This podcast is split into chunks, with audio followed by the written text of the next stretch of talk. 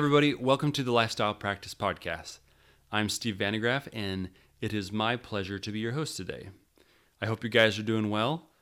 I'm doing great. As I record this, my family and I recently returned from a trip to Europe, our first time going. I want to talk about it with you today and give you guys some tips to help you step away from the office without having to worry about patients, staff, or production. First, please mentally answer for yourself. When was the last time you left the office and went on an at least a one week vacation? Was it recently? Is it taking you a little time to remember when the last one was? We receive practice surveys on our website where dentists send us a little info about their practice and we weigh in on their situation. As an aside, if you'd like to do this, you're welcome. It's at thelifestylepractice.com. But two of the questions we ask on there are when was your last vacation and how many weeks of vacation did you take last year? After reading a lot of these, it's clear to me that dentists are workaholics. Most dentists responded that their last break was Christmas. And most dentists said they took maybe a week or two for vacation. Now, I respect the hustle and the hard work. I believe in it. But you went through decades of school to become a dentist. And it's a shame if we just work our days away without reaping some reward from our earlier invested years. So, I want to talk about prioritizing experiences outside your practice and help you step away from the office more often without worrying. Last month, my wife and I, we rented out our house and we took our kids and my mother on a 13 day trip across the pond. We spent most of our time in Paris and a few days in London. My wife loves travel. It's always kind of been her dream to go as a family to Europe. We wanted to expose our kids to the art and a new culture over there, and my mom has always wanted to visit. I studied actually Western history for my undergrad, so I'm totally into that type of thing too, and I was really excited. We ended up visiting Notre Dame, the Louvre, you know, tons of museums. We visited the French countryside and the sites in London. We spent a lot of time just walking the streets and riding the subways and kind of exploring, and it was just fantastic. We loved it. It had always been my wife's dream to go, and then last year we were talking and basically said, why haven't we just done this? So we blocked off the schedule. So we blocked off my work schedule six months in advance. We bought our tickets and said, hey, we're doing this. This is my first point.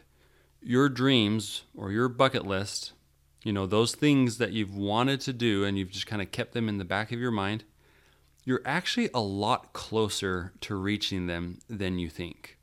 You just need to act because they're not going to happen on your own. It was kind of funny. We went to this crepe shop near the Eiffel Tower.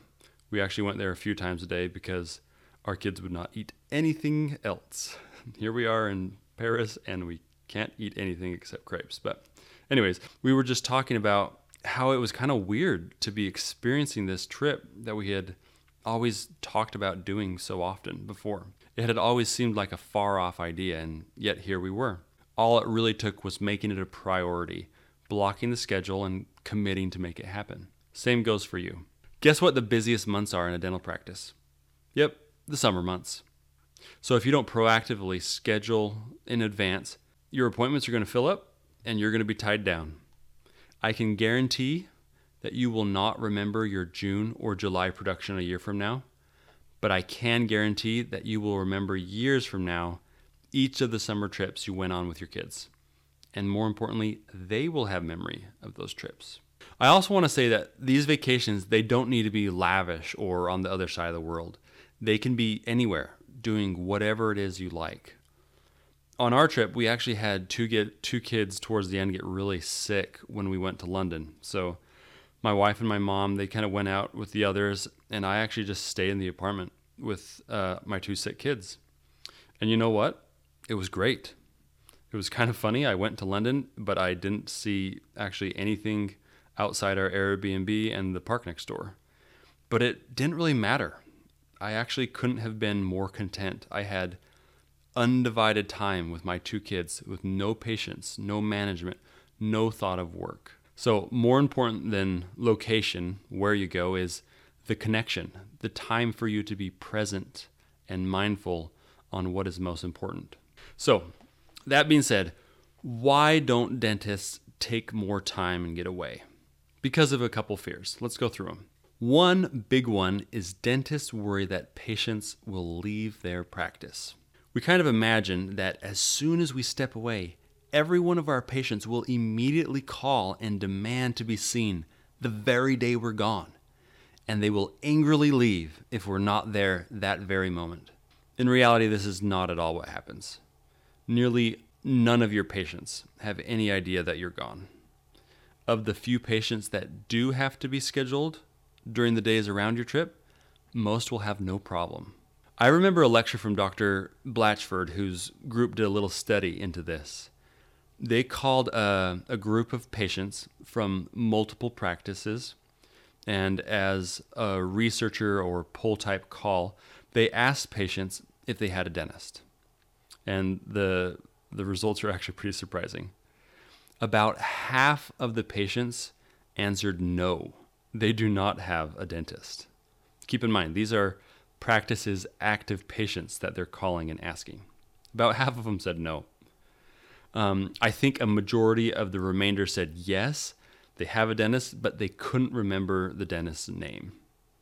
And then a, a minority of the patients were able to actually say, Yes, I have a dentist, and remember his or her name.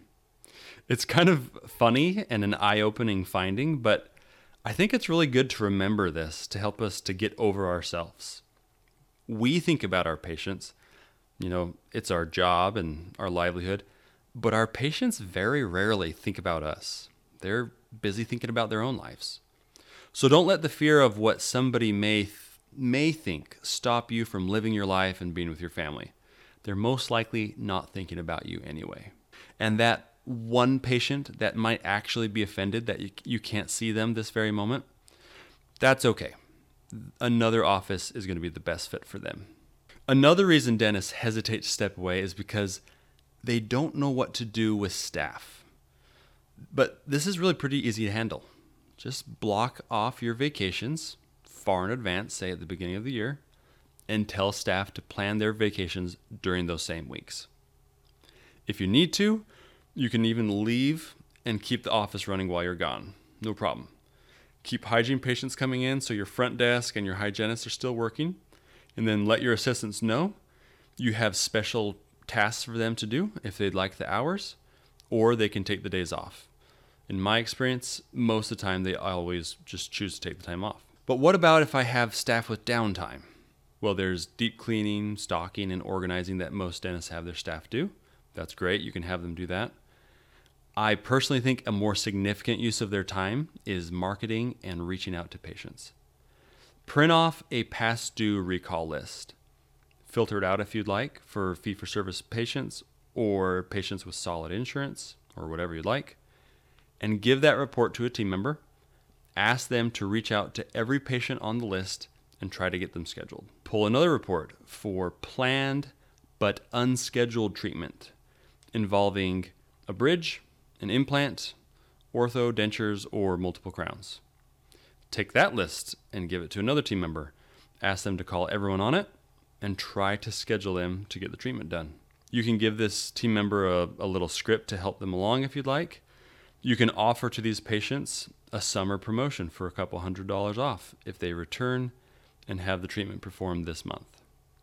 If you have an assistant schedule just one or maybe two patients like this, they will easily pay for your staff expenses while you're gone. What if they schedule several patients like this? you'll come back to some very productive days. The last reason I'd say for dentists being afraid to step away is related to this, and it's what about the lost production and money from those days that I'm gone? Well, a thought or two on this concern. In an ironic way, some time away from the office actually makes you more productive. You sharpen your saw, you're re energized and committed. When you come back, you're looking for problems in the mouth. You're connecting with patients. You're fresh. You're focused rather than just trying to make it to the end of the day. The few days before my trip and the few days after were by far the most productive days that I've had this year. Also, when you step away, you can clear your head from the busyness of day to day dentistry and think about bigger moves you want to make in your practice. You can work on your business rather than in your business. If you're always in the trenches, always doing go, go, go, go, it's really difficult to see the forest for the trees in managing your business. The last thing I'll say on this if you have systems in place, a solid team, and you're performing as you should as a leader and as a doctor, you should be doing enough production every day and every month that it's not a problem for you to take time away. This is the lifestyle practice we're talking about. Your office is crushing it, so you get to take more time away and be where you want with the people you want and still have a great income. So, everybody, remember your time is finite. Work is a means to an end. Prioritize great experiences for you and your family.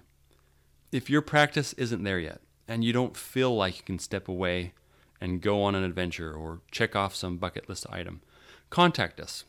We'd be happy to help you get your practice and team in shape so you can enjoy these types of experiences more often. Steve, Derek, Matt, or Justin at thelifestylepractice.com or our website, thelifestylepractice.com.